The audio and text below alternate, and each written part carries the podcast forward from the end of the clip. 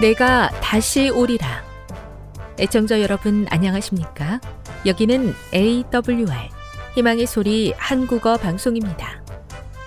본 방송은 천국 복음을 온 세상에 전파하기 위해 제7일 안식일 예수 재림교회가 설립한 세계 방송망입니다.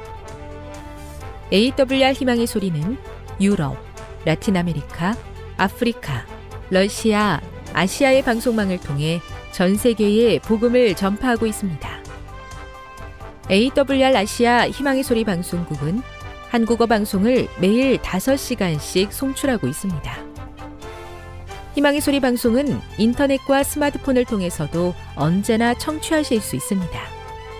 들으실 수 있는 인터넷 주소는 awr.org입니다. 유튜브로는 AWR 코리아로 검색하시면 됩니다. 이 시간 희망의 소리 한국어 방송과 함께 보람있고 유익한 시간 되시기 바랍니다. 내가 다시 오리라. 여기는 AWR 희망의 소리 한국어 방송입니다. 주파수 안내입니다. 괌에서 송출하는 우리 방송은 한국 표준시로 밤 11시에 9,580kHz로 다음 날 오전 6시에 9,860kHz로 각각 1시간씩 방송하고 있습니다. 우즈베키스탄에서 송출하는 우리 방송은 한국 표준시로 밤 9시에 15,530kHz로 밤 10시에 9,740kHz로 타지키스탄에서는 밤 9시에 15,255kHz로 각각 1시간씩 방송하고 있습니다. 애청자 여러분의 많은 청취 바랍니다.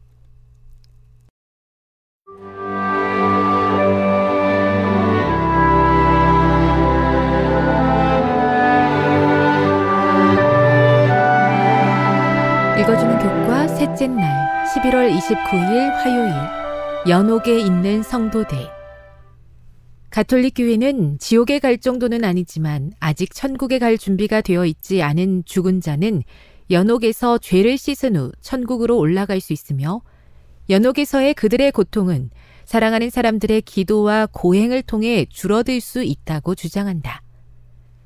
가톨릭 교회의 교리 문답에는 연옥에 대해 다음과 같이 분명히 기록되어 있다. 하나님의 은총과 우정 속에서 죽었으나 아직 완전하게 정화되지 않은 모든 사람도 영원한 구원을 보장받는다. 그들은 죽음 이후에 정화의 과정을 겪고 그 과정을 통해 천국의 기쁨에 참여할 수 있는 성스러움을 획득한다. 가톨릭교회 교리문답 291 또한 연옥에 있는 사람들을 위해 사랑하는 사람들이 기도를 하거나 그들을 대신해 어떤 행위를 하면 그들이 받는 고통을 완화시킬 수 있다고도 기록되어 있다. 교회는 또한 죽은 자들을 위해 자선, 면죄부, 그리고 고행을 요구한다. 가톨릭 교회 교리문답 291. 전도서 9장 10절, 에스겔 18장 20에서 22절, 히브리서 9장 27절을 읽어보라. 이 구절들은 연옥설을 어떻게 반박하는가? 연옥에 대한 교리는 불타는 지옥에 대한 이교적 개념에 죽은 자를 위해 기도하는 이교적 관습을 결합한 것이다. 성경의 가르침을 믿는 사람들은 연옥에 대한 교리를 결코 받아들일 수 없다. 다음 성경 구절들이 그 증거이다. 첫째, 죽은 자는 무덤에서 무의식 상태로 휴식하고 있다. 전도서 9장 10절. 둘째, 타락한 인간의 의는 다른 타락한 인간에게로 옮겨질 수 없다. 에스겔 18장 20에서 22절. 셋째, 우리의 유일한 중재자는 오직 예수 그리스도이시다. 디모데전서 2장 5절. 넷째, 죽음 이후에는 회개할 다른 기회가 없고 죽음 다음 장면은 바로 최후의 심판이다. 히브리서 9장 27절.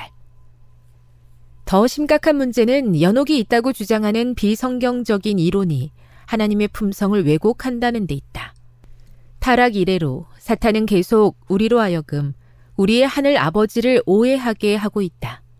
사탄은 영혼 불멸의 교리를 제시했다. 영원히 타오르는 지옥이라는 개념은 사탄의 작품이다. 연옥은 사탄이 만들어낸 것이다.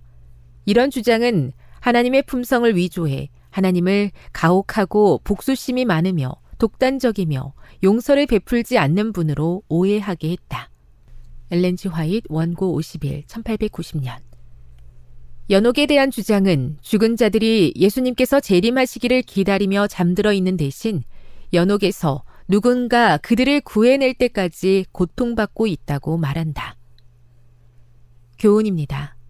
가톨릭 교회가 가르치는 연옥에 관한 교리는 성경의 가르침과 조화되지 않을 뿐만 아니라 하나님의 품성을 심하게 왜곡하는 비성서적 가르침이다. 묵상. 연옥이나 영원한 고통과 같은 오류는 우리에게 올바른 교리의 중요성에 대해 무엇을 가르쳐 주나요? 누구를 믿는가 뿐만 아니라 무엇을 믿는가가 중요한 이유는 무엇입니까? 적용. 인간의 노력이 아닌 오직 하나님의 은혜로만 구원함에 이를 수 있다는 진리가 오늘 그대의 마음에 어떤 위로와 평안을 줄 수 있을까요? 영감의 교훈입니다. 연옥이라 불린 이단설. 그리하여 이교에서 꾸며낸 또 다른 이단설이 들어올 길이 준비되었다. 로마는 그것을 연옥으로 명명하였으며 쉽사리 믿는 미신적인 많은 사람들을 두렵게 하기 위하여 그것을 사용하였다. 이 이단설로 말미암아 영원한 형벌을 받을 정도까지 이르지 아니한 영혼이 그 범한 죄에 대하여 형벌을 받아야 할 곳, 그리고 거기서 모든 부정한 것이 씻겨졌을 때 천국에 들어가는 것이 허용될 고통의 장소가 있다는 것이 긍정되었다. 각시대 대쟁투 58. 누구를 믿느냐 뿐만 아니라 무엇을 믿느냐 또한 중요하다는 사실을 다시 한번 깨닫습니다. 하나님의 품성을 오해하도록 만들기 위해 사탄이 지어낸 비성서적 교리에 넘어가지 않도록 말씀을 더 깊이 묵상하고 이해하게 도와 주시옵소서.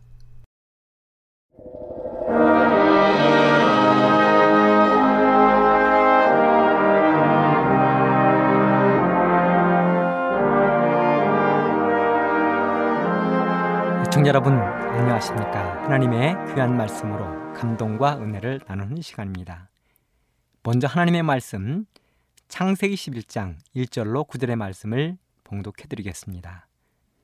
온 땅의 구음이 하나이요 언어가 하나이었더라. 이에 그들이 동방으로 옮기다가 신할 평지를 만나 거기 거하고 서로 말하되 자 벽돌을 만들어 견고히 굽자 하고 이에 벽돌로 돌을 대신하며 역청으로 진흙을 대신하고 또 말하되 자 성과 대를 쌓아 대 꼭대기를 하늘에 닿게 하여 우리 이름을 내고 온 지면에 흩어짐을 면하자 하였더니 여호와께서 인생들의 쌓는 성과 대를 보시려고 강림하셨더라. 여호와께서 가라사대 이 무리가 한 족속이요 언어도 하나이므로 이같이 시작하였으니 이후로는 그 경영하는 일을 금지할 수 없으리로다. 자, 우리가 내려가서 거기서 그들의 언어를 혼잡게 하여 그들로 서로 알아듣지 못하게 하자 하시고 여호와께서 거기서 그들을 온 지면에 흩으신 고로 그들이 성 쌓기를 그쳤더라. 그러므로 그 이름을 바벨이라 하니 이는 여호와께서 거기서 온 땅의 언어를 혼잡게 하셨습니다. 여호와께서 거기서 그들을 온 지면에 흩으셨더라. 오늘 저는 이 말씀을 중심으로 결국은 무너진 바벨탑, 무너질 바벨론 이런 제목으로 여러분들을 찾아왔습니다. 창세기 8장 4절에 보면 노아의 홍수가 맞춰가면서 노아와 그의 가족, 생물들이 탄 방주가 지금의 터키 아르메니아 지역에 있는 아라라산에 멈췄다고 기록하고 있습니다. 아라라산. 아라라스의 뜻은 거룩한 땅이라는 의미를 가지고 있습니다. 그리고 땅 위에 물이 감해지고 말랐을 때 하나님은 드디어 노아로 하여금 땅에 내려오도록 허락하셨습니다. 노아는 방주에서 내리자마자 가장 먼저 하나님께 재단을 쌓았습니다. 함께 방주에 탔던 짐승 가운데 정글한 짐승과 정결한 새를 골라서 하나님께 재단을 드렸습니다. 그러자 하나님이 노아에게 한 가지 약속을 하셨습니다. 그 약속은 창세기 8장 21절에 보면 다시는 홍수로 세상을 멸망시키지 않겠다는 약속이었습니다. 다시는 홍수로 세상을 멸망시키지 않겠다. 그리고 그 징표로서 아름다운 무지개를 주셔서 무지개 약속을 하셨습니다. 그렇게 노아의 가족들은 다시 이 땅에서의 삶을 시작했습니다. 모든 것이 황폐해져 버린 이 땅에서의 삶은 대단히 고달프고 팍팍했을 것입니다. 모든 것을 새롭게 다시 시작해야 되었습니다. 그들은 방주에 가지고 들어갔던 모든 식물의 씨앗을 황량한 골짜기와 평지에 뿌렸을 것입니다. 방주에서 나온 각종 들짐승들도 그들의 살 길을 찾아 뿔뿔이 흩어지거나 아니면 노아 가족 곁에서 생활을 했을 것입니다.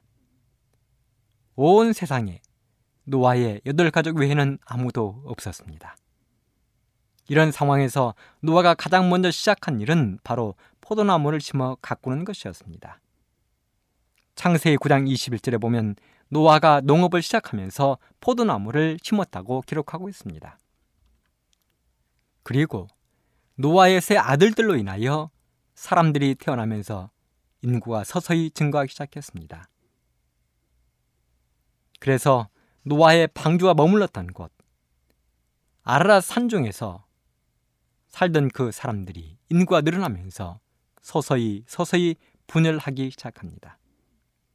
더군다나 시간이 흐르면서 배도의 기운도 함께 흐르기 시작했습니다. 노아와 그의 아들들, 특별히 샘과 야벳의 신앙 교육도 한계에 이르게 되었습니다. 노아와 그의 아들들, 그 후손들 가운데 당시에 세 부류의 사람들이 존재했습니다. 첫째는 노아의 모본을 따라서 하나님의 계명을 순종하던 무리입니다. 그들은 노아의 이야기에 귀를 기울였습니다. 노아가 만났던 하나님, 노아가 동행했던 하나님과 동행하기를 즐겨했습니다. 두 번째 무리들은 홍수를 부정하고 하나님을 반역한 무리들입니다. 그들은 주장했습니다. 하나님은 존재하지 않으며 홍수는 자연적으로 발생한 것이다. 홍수가 하나님으로부터 이르러 오지 않았다는 것입니다. 세 번째 무리들은 하나님은 존재하시고 홍수도 있었지만 하나님이 세상을 물로 멸망시킨 것에 대하여 반항심을 가진 사람들이었습니다. 그들은 마치 가인이 하나님을 원망한 것처럼 하나님을 원망했습니다. 그리고 사람들을 선동하여 하나님에 대하여 반항심을 품게 만들었습니다. 그들은 하나님의 말씀대로 살기를 원하며 하나님을 향하여 재단을 쌓는 사람들을 싫어했습니다. 그들과 함께 생활하고 살아가는 것, 먹는 것, 모든 것들이 불편해지기 시작했습니다. 그래서 그들은 매우 잘못된 결정을 내리게 되는데, 나쁜 결정을 내리게 되는데, 그것은 바로 하나님의 계명과 말씀대로 살아가는 사람들과의 관계를 끊고 따로 살기로 결정한 것입니다. 분리되기로 결정한 것입니다. 그렇습니다. 한 번 어둠에 물들고 어둠에 익숙해지기 시작하면 빛이 싫어지기 시작하는 것입니다. 사람들도 끼리끼리 어울리는 것을 좋아합니다. 운동을 좋아하는 사람들은 운동을 좋아하는 사람들끼리 어울리게 되어 있습니다. 산을 좋아하는 사람들은 등산을 좋아하는 사람들끼리 어울리게 되어 있습니다.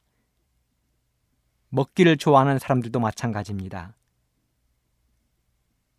마찬가지로 남의 이야기를 좋아하는 사람, 남의 험담하기를 좋아하는 사람들은 그런 사람들끼리 모이게 되어 있습니다. 그랬습니다. 노아의 홍수가 끝난 지 불과 얼마 되지 않았지만 죄악의 뿌리가 벌써 자라기 시작했습니다. 하나님이 싫어지고 하나님의 계명과 하나님의 말씀들이 싫어지기 시작했습니다. 그들은 노아의 이야기도 싫어했을 것입니다. 샘과 야벳의 이야기도 싫어했을 것입니다. 그래서 그들은 그들만의 세상을 만들기로 결심하고 노아와 신실한 믿음의 가족들과의 교제를 끊기로 결정을 내린 것입니다. 그들은 드디어 자신들의 삶의 거처를 옮기게 되었습니다. 그 일에 앞장선 사람이 바로 창세기 10장 구절로 10절에 등장하는 니무롯입니다. 성경은 이렇게 기록했습니다. 구스가 또 니무롯을 낳았으니 그는 세상의 처음 영걸이라 그가 여호와 앞에서 특이한 사냥꾼이 되었으므로 속담에 이르기를 아무는 여호와 앞에 니무롯 같은 특이한 사냥꾼이로다 하더라. 그의 나라는 신할 땅의 바벨과 에렉과 아캇과 갈레에서 시작되었습니다. 여기 니무롯이라는 사람이 등장하고 있습니다. 이 니무롯은 노아의 아들 함의 아들이었던 구스의 아들입니다. 노아의 증손자요 함의 손자입니다. 함은 우리가 잘 아는 것처럼 아버지 노아를 경홀히 여겨서 저주를 받았던 사람입니다. 그는 세상에 태어난 첫 번째 용사였다고 성경은 기록하고 있습니다. 탁월한 사냥꾼이었습니다. 그런데 우리가 여기서 한 가지 주의해야 할 것은 이 니무롯은 탁월한 사냥꾼이었는데 그는 짐승을 잡는 탁월한 사냥꾼이 아니라 사람을 잡는 탁월한 사냥꾼이었다는 사실입니다. 학자들은 그렇게 이야기하고 있습니다. 그는 하나님을 대항했던 사람입니다. 성경 기록하기를 여호와 앞에 니무롯 같은 특이한 사냥꾼이로다 하더라. 여기 여호와 앞에 이 말씀은 하나님께 반대하여 여호와께 반대하여 그 말입니다. 니무롯은 싸우는 능력도 탁월했습니다. 그래서 수많은 사람들이 그를 따랐습니다. 성경은 표현하기를 여호와 앞에 용사라고 기록했습니다. 그런 니무롯이 사람들을 유혹하고 회유하여 거처를 옮긴 곳이 바로 신할 땅이었습니다. 신할 땅. 그는 그곳에 도시들을 세우기 시작했습니다. 바벨, 에렉, 아갓, 갈레 등 수많은 도시들을 세웠습니다. 또 창세기 10장 11절에 보면 더 나아가서 니누웨, 르호보딜, 갈라, 레센이라는 성을 건축했습니다. 니무롯은 그곳에서 왕이 되어 하나님을 대적하는데 앞장섰던 사람입니다. 그런 그들이 노아의 방주가 머물렀던 거룩한 땅을 떠나 어이로운 사람들의 곁을 멀리 떠나 그곳에 머물게 되었습니다. 그들이 그곳에 성을 세운 이유가 있습니다. 그곳은 지금의 유라테스 강변인데요. 신할 평지는 오늘날과는 달리 땅이 매우 비옥하고 아름다웠습니다. 물이 풍부해서 그들이 살기에 조금 더 부족함이 없어 보였습니다. 그리고 그곳에서 다시 한번 그들이 하나님 앞에 범죄하게 되는데 그들이 지은 몇 가지의 죄가 있습니다. 첫째는 하나님을 대적하여 거대한 바벨탑을 쌓기로 한 것입니다. 과연 그 탑을 쌓는 일에 누가 가장 먼저 앞섰을까요? 여기에서는 학자들 사이의 의견이 분분하게 갈리옵니다. 하지만 저희들이 생각해 볼 수 있는 것 하나는 하나님 앞을 떠나는데 결정적인 역할을 하고 그들의 왕이 된 니무롯과 연관성이 있었을 수도 있다는 사실입니다. 그들이 탑을 쌓고 싶어하는 이유가 있었습니다. 그것은 바로 자기들만의 커다란 공동 사회를 만드는 것이었습니다. 엄청난 탑을 쌓아서 그들의 이름을 후대에 길이 길이 보존하고 싶었습니다. 한마디로 말해서 하나님께 영광을 돌리기보다는 자신들의 이름을 후대의 사람들에게 높이고 알리고 싶었던 것입니다. 자랑하고 싶었습니다. 바로 사탄이 하늘에서 하나님을 대적하던 그 정신을 당대의 사람들도 그대로 물려받은 것입니다.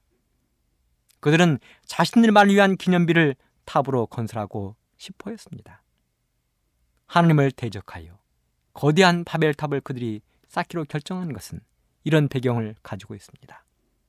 두 번째 죄는 하나님의 언약을 거부한 죄입니다. 하나님은 노아와 그의 아들들에게 약속하셨습니다.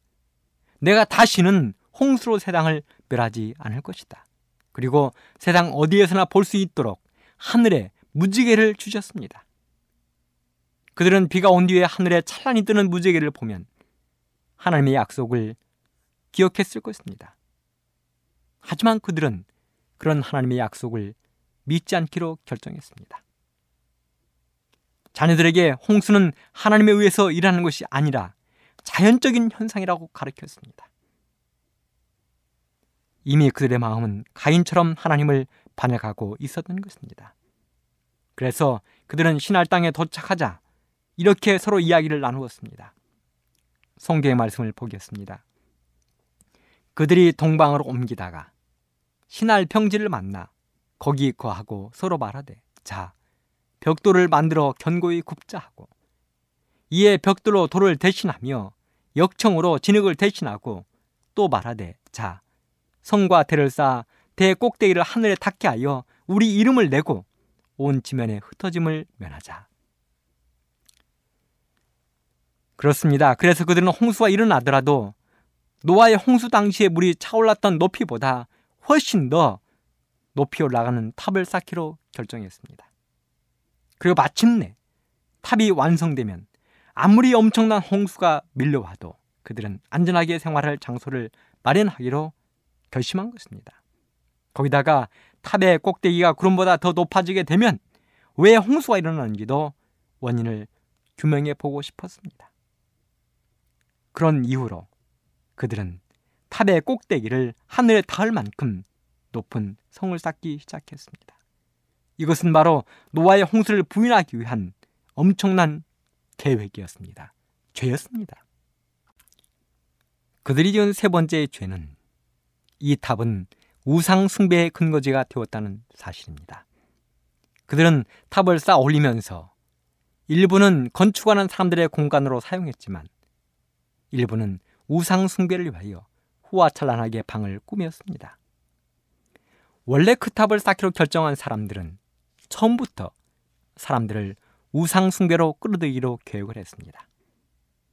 그들은 호화찬란하게 꾸민 방에 각종 금과 은으로 만든 신상들을 들여놓기 시작했습니다. 그리고 금과 은으로 만든 신상들을 놓은 그 방은 우상들에게 복납했습니다. 사랑하는 애청자 여러분, 하나님께서 노아의 홍수를 일으키신 이유가 무엇이었습니까? 그것은 바로 하나님이 만드신 생명을 가볍고 하찮게 여기며 함부로 죽인 데 있었습니다. 하나님의 아들들이 사람의 딸들과 섞여 사는 데 있었습니다. 하나님 대신에 우상을 숭배하던 우상 숭배 때문이었습니다. 그런데요. 노아의 홍수가 끝난 지 불과 얼마 되지 않았음에도 불구하고 사람들은 벌써 그 일을 똑같이 저지르고 있었습니다. 죄였습니다. 네 번째 죄는 불평, 불만의 죄였습니다. 그들은 신실한 그들의 조상으로부터 하나님이 창조하신 창조의 역사를 이미 들어 알고 있었습니다. 노아는 그 일을 성실하게 감당했습니다. 노아의 아들이었던 샘도 야벳도 그 일을 성실하게 감당했습니다. 아담과 하와가 범죄를 하였을 때 하나님께서 죽을 수밖에 없는 그들에게 어떤 은혜를 베풀었는지도 그들은 배우고 들어서 알고 있었습니다. 하지만 그들은 그러한 하나님의 은혜에 대하여는 추호도 감사하는 마음을 갖지 않았습니다. 오히려 왜 하나님은 아담과 하와를 에덴 동산에서 쫓아내었느냐고 불평했습니다. 왜 노아의 홍수를 통하여 아름다운 세상을 이렇게 황폐하게 만들었느냐고 불평했습니다. 감사의 모습이라고는 어디에서도 찾아볼 수 없었습니다. 입만 열면 하나님에 대한 불평과 불만이 꼬리에 꼬리를 물고 줄줄 쏟아져 나왔습니다. 그것이 그들의 생활이었습니다. 바로 하나님 앞에서 왜 자신을 하나님의 회의, 계획에 끼워주지 않았느냐고 불평, 불만을 쏟아냈던 사단의 모습이었습니다. 불평, 불만의 죄. 다섯 번째는 하나님을 떠나 자신들만의 독립된 나라를 세운 죄입니다. 당신은 족장들이 하나님을 대신하여 백성들을 다스렸습니다. 그런데 니무롯은 그런 족장들을 힘으로 완력으로 싸움으로 제압했습니다.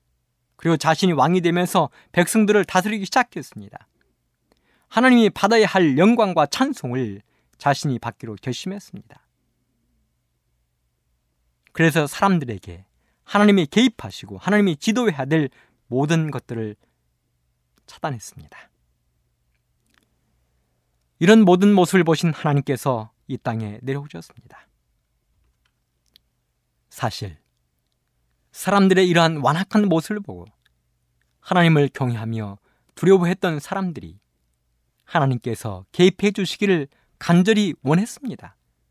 예언의 신은 그렇게 이야기하고 있습니다. 성경 창세기 11장 5절은 이렇게 기록합니다.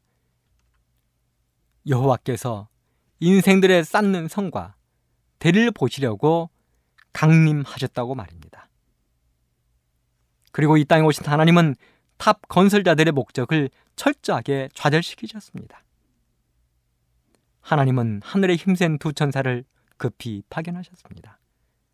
탑은 꽤나 높이 쌓아 올려졌기 때문에 위에서 공사하는 사람들과 아래에 있는 사람들 사이에 중간에서 위 아래의 요구사항을 전달하는 사람들이 있었습니다. 하나님은 바로 위 아래 요구사항을 전달하는 사람들의 언어를 혼잡하게 하셨습니다. 사실 당시의 언어는 하나였습니다. 쉽게 말해서 오늘날처럼 여러 나라의 언어, 말이 있었던 게 아니라 오직 한 가지 언어만 있었다는 사실입니다. 그래서 사람들은 서로 간의 의사소통에 아무런 문제나 불편함이 없었습니다. 하지만 오늘날은 어떻습니까? 한국 사람과 중국 사람, 한국 사람과 미국 사람, 중국 사람과 일본 사람, 그 나라의 말들이 각각 달라서 다른 나라에 가면 불편하기로 말할 수 없습니다. 제가 처음으로 비행기를 타고 2000년에 미국에 가보았습니다.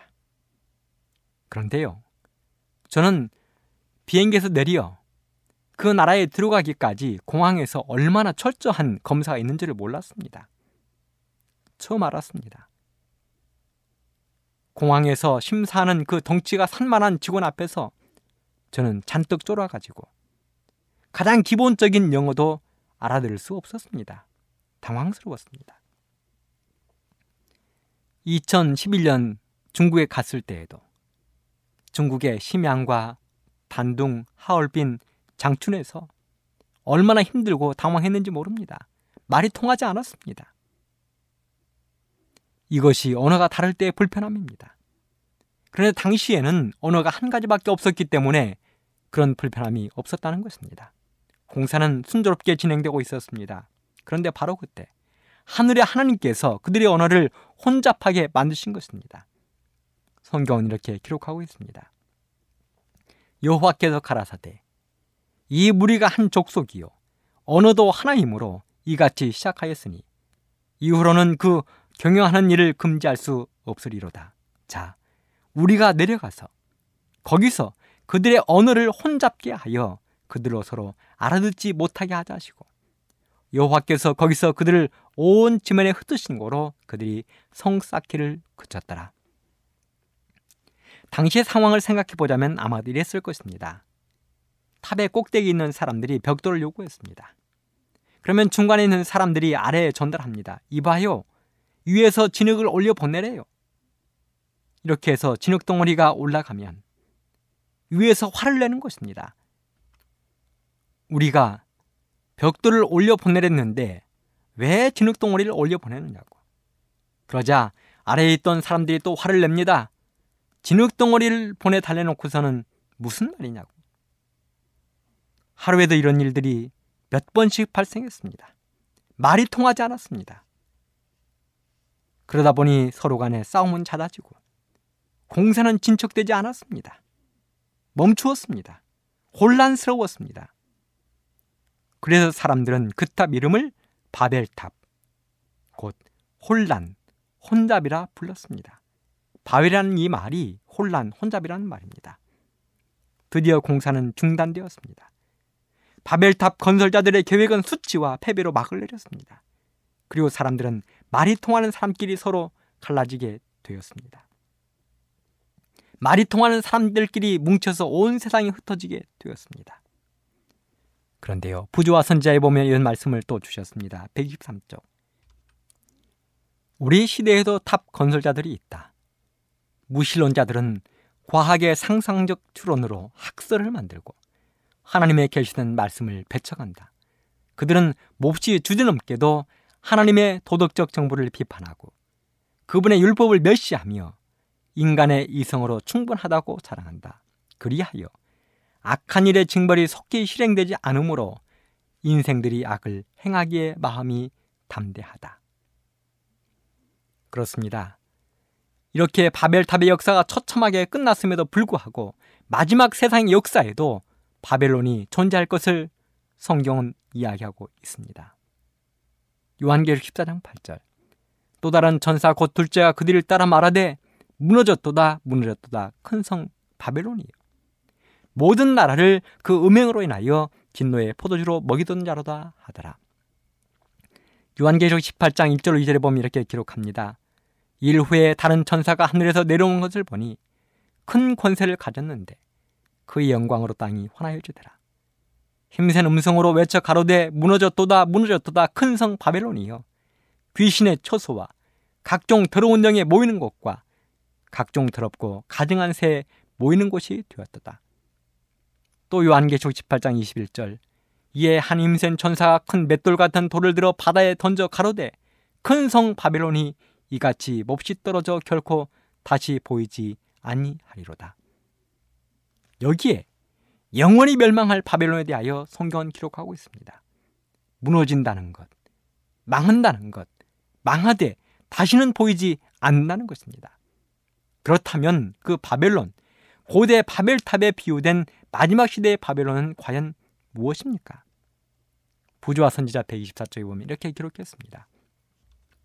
소위 그리스도 교계에서 많은 사람들이 성경의 단순한 가르침에서 떠나서 사람의 이론과 재미있는 우화로 신경을 맞는다. 그리고 그들은 그 탑이 하늘에 올라가는 길이라고 가르친다. 범법자는 죽지 않을 것이요. 하나님의 율법을 순종하지도 않고도 구원이 확보될 수 있다고 가르치며 능변을 토하는 입술에 사람들은 경탄하면서 집착한다. 그리스도를 따르노라고 공언하는 사람들이 하나님의 표준을 받아들인다면 그들 가운데 연합이 이루어질 것이다. 그러나 인간의 지혜가 그분의 거룩한 말씀 위에 높임을 받는 한 분쟁과 분열이 있을 것이다. 상이한 신조와 교파로 이루어진 작금의 혼란은 바빌론이라는 말로 적절히 표현되어 있는데 예언은 그 용어를 세상을 사랑하는 마지막 때 교회들에게 적용한다. 바벨론이 마지막 때 교회들에게 적용된다는 것입니다. 그렇습니다. 마지막 시대의 바빌론도 고대의 바빌론과 다른 것이 없습니다. 소위 그리스도를 믿는다 하면서도 성경의 말씀대로 살지 않는 것입니다. 성경을 하나님의 뜻대로 해석하지 아니하고 사람들 자기들의 입맛대로 해석하고 가르칩니다. 인간의 지혜와 가르침이 하나님의 가르침을 대신합니다.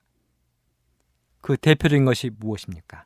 바로 로마 천주교에 의해서 제정된 일요일 숭배입니다.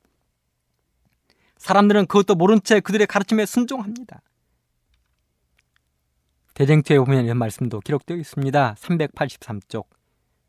많은 개신교회들은 로마 교회가 땅의 임금들과 불의의 관계를 맺은 그 본을 따르고 있는데 국교들은 나라의 정부와 손을 마주 잡고 그 밖에 다른 교파들은 세상의 총애를 받고자 애쓰고 있다.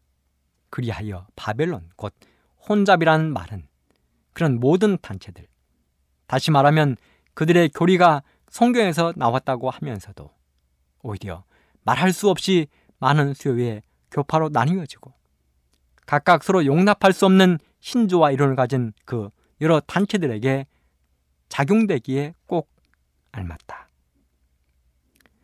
이런 바빌론에 살고 있는 사람들을 향하여 하나님은 호소하십니다. 나오라는 것입니다. 큰 성 바벨론에서 나오라는 것입니다. 하나님을 대적하고 하나님을 따르지 않는 그 무리들에게서 나오라는 것입니다. 여러분, 그 바벨론에서 승리할 수 있는 비결이 무엇일까요? 우리는 그 예를 고대 구약의 바벨론에서 찾아볼 수 있습니다. 다니엘과 세 친구들이 바벨론에 끌려갔습니다. 느부갓네살 왕이 다스리던 바벨론에 끌려갔습니다. 그들은 거기에서 왕의 음식을 먹도록 강요당했습니다. 우상에게 바쳐진 재물이었습니다. 신할 땅에 세워진 금신상에 절하도록 요구받았습니다. 우상 숭배를 요구받은 것입니다. 그럼에도 불구하고 그들이 승리했습니다. 목숨을 걸고 승리했습니다. 그 승리의 힘은 어디서 나왔습니까? 첫째는 그들은 뜻을 정했습니다. 오직 하나님 외에는 아무에게도 절하거나 경배하지 않는다고 뜻을 정했습니다. 하나님의 음식 외에는 아무것도 먹지 않기로 뜻을 정했습니다. 둘째는 기도하는 것이었습니다. 다니엘은 어떤 어려움과 고난이 몰려와도 하루 세 번씩 예루살렘을 향하여 창문을 열고 기도하는 것을 멈추지 않았습니다. 그리고 마침내 승리하여 바벨론의 총리 대신 오르는 위대한 하나님의 정의에 띄웠습니다. 사랑하는 애청자 여러분, 사탄 마귀는 마지막을 살고 있는 우리들에게도 옛날 니무로치 백성들을 위협하고 우상숭배일로 이끈 것처럼 바빌론의 느부갓네살이 다니엘과 그의 친구들에게 우상숭배를 강요한 것처럼 교회와 국가를 통하여 우리들을 그렇게 유혹하고 핍박할 것입니다. 바로 그때 다니엘과 그의 친구들처럼 담대히 승리하게 되기를 간절히 바랍니다. 고대 바빌론이 무너진 것처럼 끝내 영적인 바빌론, 사단과 그의 추종 세력들도 무너지게 될 것입니다. 그리고 이 땅에는 하나님의 영원한 나라가 건설될 것입니다. 그 하나님의 영원한 나라에 함께 서게 되 간절히 바라면서 말씀을 마치겠습니다. 감사합니다. 지금 여러분께서는 AWR 희망의 소리 한국어 방송을 듣고 계십니다.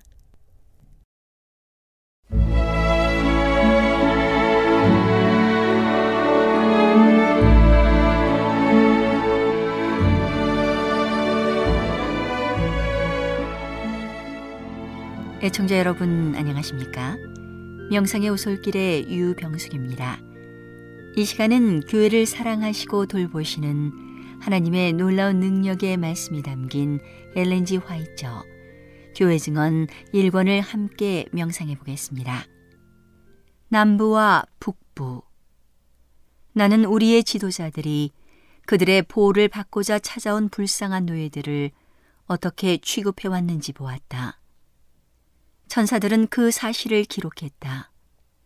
이 지도자들은 그들의 멍해를 깨뜨리고 압제당하는 자들에게 자유를 주는 대신에 이 멍해를 그들의 독재적인 주인들을 섬길 때보다 훨씬 더 괴로운 것이 되게 했다. 자유를 사랑하는 마음 때문에 불쌍한 노예들은 그들의 주인을 버리고 자유를 얻기 위하여 생명의 위험을 무릅쓴다. 만일 그들이 우리 중 어떤 사람과 마찬가지로 자유를 사랑하는 강한 욕망을 가지고 있지 않았을 것 같으면 그들은 주인을 버렸다가 다시 잡힐 때 당하는 난관과 공포를 스스로 당하는 모험을 결코 하지 않았을 것이다. 도망친 노예들은 자유를 얻기 위하여 말할 수 없는 어려움과 위험을 당했다. 그리하여 그들은 그들의 마지막 희망으로 가슴 속에서 불타는 자유에 대한 열망을 안고 우리의 정부의 보호를 호소한다. 그러나 그들의 신뢰는 말할 수 없는 모멸로 대접을 받았다. 그들 중 많은 사람들은 자유를 얻기 위하여 담대하게 노력한 큰 죄를 지었기 때문에 잔인하게 취급되었다. 인도적인 따뜻한 마음을 가지고 있노라고 공언하는 위대한 사람들은 거의 헐벗고 굶주린 노예들을 보고 멸시하고 그들을 잔인한 주인과 절망적인 속박으로 되돌려 보내므로 그들이 자유를 찾고자 했기 때문에 비인간적인 잔인한 취급을 받게 했다. 이처럼 가련한 부류에 속한 자들 중 어떤 사람들은 건강에 좋지 않은 토굴 속에 던져진 채 살든지 죽든지 보호를 받지 못하고 버려졌다. 그들은 자유를 빼앗기고 하늘이 빼앗지 않은 공기마저 자유롭게 호흡하지 못하고 음식과 의복이 없어서 고난을 당하도록 버려졌다. 이런 모든 것을 보고 국가적인 금식을 선포하다니 여호와께 대하여 얼마나 큰 모독인가. 여호와께서는 이사야의 입을 통하여 그들이 날마다 나를 찾아 나의 길 알기를 즐거워함이 마치 의를 행하여 그 하나님의 규례를 폐하지 아니하는 나라 같다고 말씀하신다.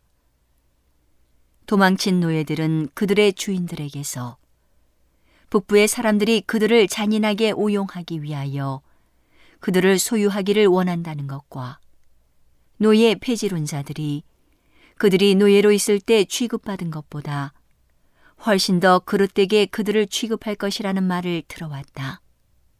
그들로 하여금 북부를 혐오하게 하고자 온갖 종류의 무서운 이야기들을 그들의 귀에 반복해서 들려주었다. 그러나 그들은 혼란한 생각들을 가졌으므로 북부에 있는 어떤 사람들의 마음은 그들의 불평을 느끼고 그들을 도와주기 위한 노력을 하곤 했다.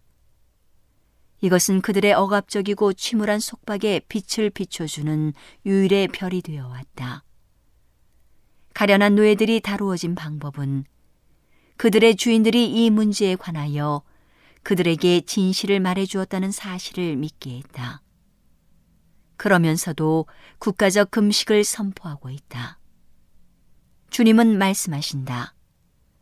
나의 기뻐하는 금식은 흉악의 결박을 풀어주며 몽의 줄을 끌어주며 압제당하는 자를 자유케 하며 모든 멍해를 꺾는 것이 아니겠느냐. 우리나라가 하나님께서 기뻐하시는 금식을 할 때 전쟁에 관한 한 그분께서 그들의 기도를 들어주실 것이다. 그러나 지금은 그 기도가 그분의 귀에 들리지 않는다. 그분께서는 그들에게서 얼굴을 돌이키신다. 그들은 그분께 혐오의 대상이 되어 있다. 그러므로 무거운 짐을 벗겨주고 모든 멍해를 꺾어주려고 하는 자들이 비난받는 처지에 놓이거나 책임 있는 위치에서 제거되거나 그들의 생명이 금식하면서 다투며 싸우며 악한 주먹으로 치는 자들에 의하여 모살되게끔 경영된다. 나는 이 전쟁의 목적이 노예 제도를 종식시키는 데 있고 그와 같은 욕망이라도 있었을 것 같으면 영국이 북부를 도와주었을 것을 보았다. 그러나 영국은 정부 내부에 존재하는 감정과 전쟁이 노예 제도를 없애기 위한 것이 아니고 단순히 연방을 보존하는 데 있다는 것과 그것이 보존되는 것이 그에게 유익이 되지 않는다는 것을 충분히 알고 있다. 우리 정부는 매우 자고하고 독자적 위치를 유지해왔다. 이 나라의 백성들은 군주 정치에서 자행되는 것보다 수천 배나 더 악한 노예 제도가 존재하도록 용납하고 그 제도를 보존해 오면서도 스스로를 하늘처럼 높이고 군주 정치를 멸시하고 그들이 자랑하는 자유에 득이 양양해 왔다. 빛을 받은 이 나라에서 인간 가족의 일부를 다른 부분에 예속되게 하여 수백만의 사람들을 짐승의 수준으로 전락시키는 제도를 간직하고 있다. 이와 동일한 죄는 이교에서도 찾아볼 수 없다. 천사는 하늘이여 압제받는 자들의 부르짖음을 들어보라. 그리하여 압제자들을 그들의 행위에 따라 두 배로 갚아주라고 말했다. 이 나라는 여전히 티끌에 이르기까지 낮추어져야 할 것이다. 오늘은 하나님의 놀라운 능력의 말씀이 담긴 엘렌지 화이처 교회 증언 1권을 함께 명상해 보았습니다. 명상의 오솔길이었습니다.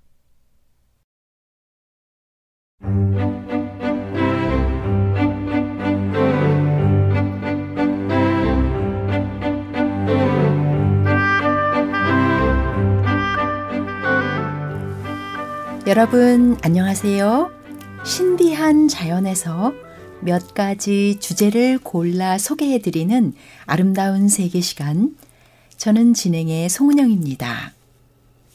해삼은 앞뒤로 긴 원통 모양의 몸에 등에 혹 모양의 돌기가 여러 개나 있습니다. 몸 앞쪽 끝에는 입이 열려 있고 그 둘레에 촉수가 여럿 달려 있으며 뒤쪽 끝에는 항문이 있습니다. 식도는 석회환으로 쌓여 있고 소화관은 길쭉합니다. 대부분의 종은 아랫면에 가는 관으로 된 많은 관족으로 바다 밑을 기어다닙니다. 관족이 없는 종류는 바닷속을 떠다니다가 모래 진흙에 묻혀 살아갑니다. 피부 속에는 골격의 기능을 하는 석회질로 된 작은 골편이 체벽 근육에 드문드문 흩어져 있습니다. 암수 딴 몸 또는 암수 한 몸으로서 체외 수정을 하는 해삼은 대부분 암수의 구별이 있지만 겉모습으로는 구별하기가 어렵습니다. 수온 17도씨 이하에서 식욕이 왕성하고 운동이 활발하며 17도씨 이상이 되면 먹는 것을 중지하고 25도씨 이상이 되면 여름잠에 들어갑니다. 해삼은 세계적으로 1100종 정도가 밝혀져 있습니다. 해삼의 몸은 3차원 트러스 구조인 골편과 캐치 콜라겐이라는 물질로 이루어져 있어서 신기하게도 자신의 의지대로 단단하게 변했다가 부드럽게 변했다가 할 수 있습니다. 이를 이용한 해삼의 생존 전략은 부드러운 상태로 바위 틈 등의 좁은 곳으로 기어 들어간 다음 몸을 부풀린 채로 굳혀 상대방이 자신을 꺼낼 수 없게 만드는 것입니다. 그 외에도 축구공만하게 부푸는 종이라든가 조약돌 따위로 변장할 수 있는 종도 있습니다. 머리와 꼬리를 자르면 복구는 물론이고 머리와 꼬리는 또 다른 해삼이 되어 플라나리아를 연상하게 합니다. 다만 이러한 재생은 가을이나 수온이 적당히 낮을 때 가능하고 여름이나 수온이 높을 때는 해당되지 않습니다. 해삼은 뇌가 없으며 내장이 재생 가능하고 일부 종은 내장가리를 합니다. 대부분의 해삼들은 항문으로 내장을 빼서 공격하는 방식으로 자신을 방어하는데 과학자들 사이에서는 해삼 핵목이라고 불릴 정도로 해삼 내장의 독은 사포닌계 독으로 매우 강합니다. 작은 수족관에 있는 물고기들을 죄다 싹 쓸어버릴 정도이기 때문이어서 웬만하면 해수 어항에 물고기와 해삼을 함께 넣는 것은 엄금입니다. 굳이 공격이 아니더라도 산란 등으로 내장을 빼면 독이 어항에 다 퍼져서 물고기들이 죽으며 사람에게는 혀에 닿으면 살짝 저릿한 정도입니다. 해삼의 수명은 야생에서 약 5년에서 10년 정도로 추정됩니다.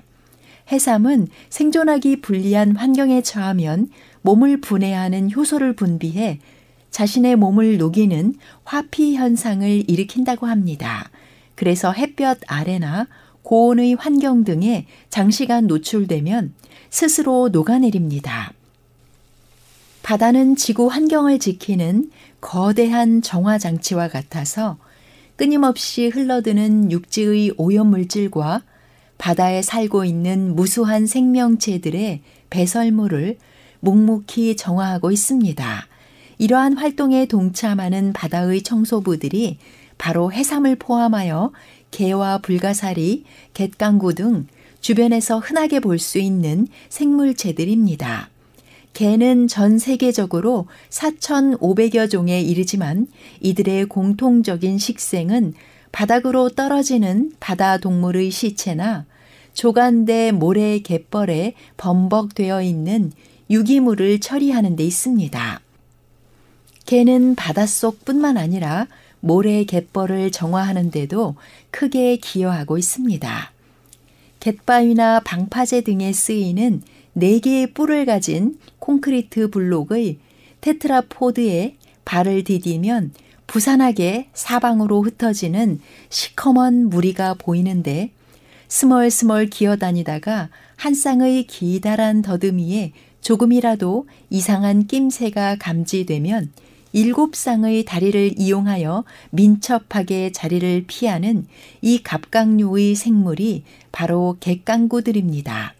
이들은 3에서 4.5cm 정도의 몸 길이에 거무튀튀한 색과 납작한 모양새를 가진 데다 스멀스멀 기어다니는 꼴이 바퀴벌레를 닮았습니다. 게다가 이상한 낌새라도 감지되면 사방으로 흩어지는 민첩함도 닮아서 바다의 바퀴벌레라 부르기도 합니다. 하지만 환경에 기여하는 역할을 두고 볼 때 객강구의 입장에서는 바퀴벌레와 비교되는 것이 억울할 만합니다. 바퀴벌레가 온갖 세균을 몸에 묻히고 다니며 음식물 등을 오염시키는 공공의 적이라 하면 객강구는 연안의 갯바위나 테트라포드 사이사이에 있는 음식물 찌꺼기나 각종 유기물을 처리해주는 부지런한 청소부들입니다. 밤 동안 일정한 곳에 모여 휴식을 취한 후 아침이면 물이 지어 모습을 드러내는 객강구들이 없다면 해안가는 악취를 풍기는 쓰레기 더미로 몸살을 앓을 것입니다. 불가사리는 바다의 해적으로 알려지기도 하지만 모든 불가사리가 바다 생태계에 유해한 것만은 아닙니다. 팔이 짧고 움직임이 둔한 별 불가사리의 먹잇감은 죽은 물고기나 병들어 부패한 조개류 등이 주종을 이룹니다. 별 불가사리의 이러한 식습성은 바다의 부영 양화를 막아주는 순기능으로 작용합니다. 거미 불가사리는 바다 환경을 개선하는 데 절대적으로 이바지하는데 팔이 거미의 발처럼 가늘고 긴 이들은 조개류 등 살아있는 동물을 전혀 공격하지 않고 부패한 고기와 유기물만을 섭취합니다. 바다에서 나는 삼이라는 의미를 지닌 해삼은 색깔에 따라 청삼과 홍삼, 흑삼으로 구분하는데 이들의 색깔이 다르게 나타나는 이유는 섭취하는 먹이에 기인합니다. 홍삼이 해조류를 즐겨 먹어 붉은색이 돈다면 청삼이나 흑삼은 어패류의 시체나 개 흙 속에 있는 유기물을 주로 섭취하여 거무스레하게 보입니다. 그래서 청삼이나 흑삼은 그 식생 때문에 바다의 청소부라는 자격을 줄만합니다. 이들은 입으로 모래나 개흙과 함께 유기물을 삼킨 후 유기물은 걸러서 소화하고 모래나 개흙은 항문을 통해 배설합니다. 바다의 바닥면을 다니다 보면 해삼이 기어간 흔적이 꿈틀꿈틀 길게 남아 있는데 그 중간중간에 작은 모래 무지들이 쌓여 있는 것을 볼 수 있습니다.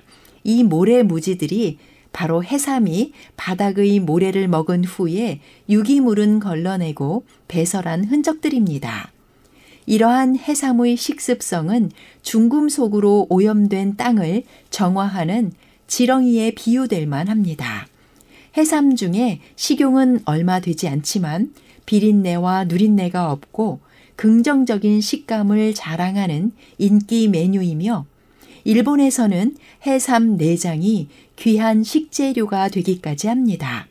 신명기 14장 9절과 10절에는 물에 있는 모든 것 중에서 이런 것은 너희가 먹을 것이니 지느러미와 비늘 있는 모든 것은 너희가 먹을 것이요 지느러미와 비늘이 없는 모든 것은 너희가 먹지 말지니 이는 너희에게 부정함이니라 하고 기록되어 있습니다.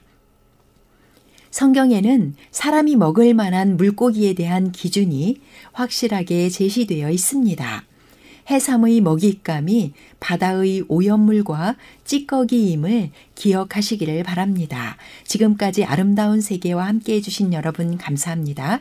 저는 다음 시간에 더 좋은 주제로 다시 인사드리겠습니다. 여러분, 안녕히 계십시오.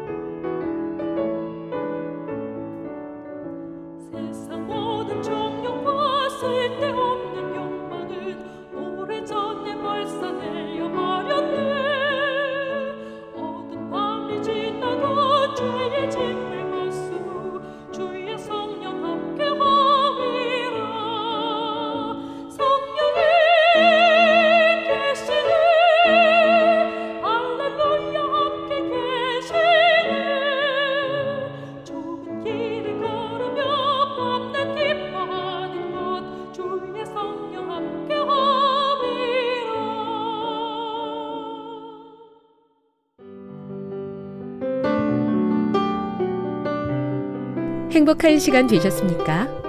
지금까지 여러분께서는 AWR 희망의 소리 한국어 방송을 청취하셨습니다.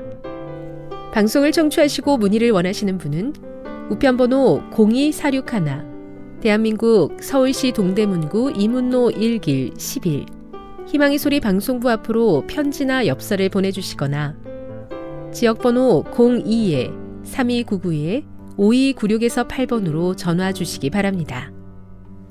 지금까지 함께 해주신 애청자 여러분들께 감사드립니다. 애청자 여러분, 다음 이 시간까지 하나님 안에서 늘 평안하십시오. 감사합니다. 내가 다시 오리라. 여기는 AWR 희망의 소리 한국어 방송입니다.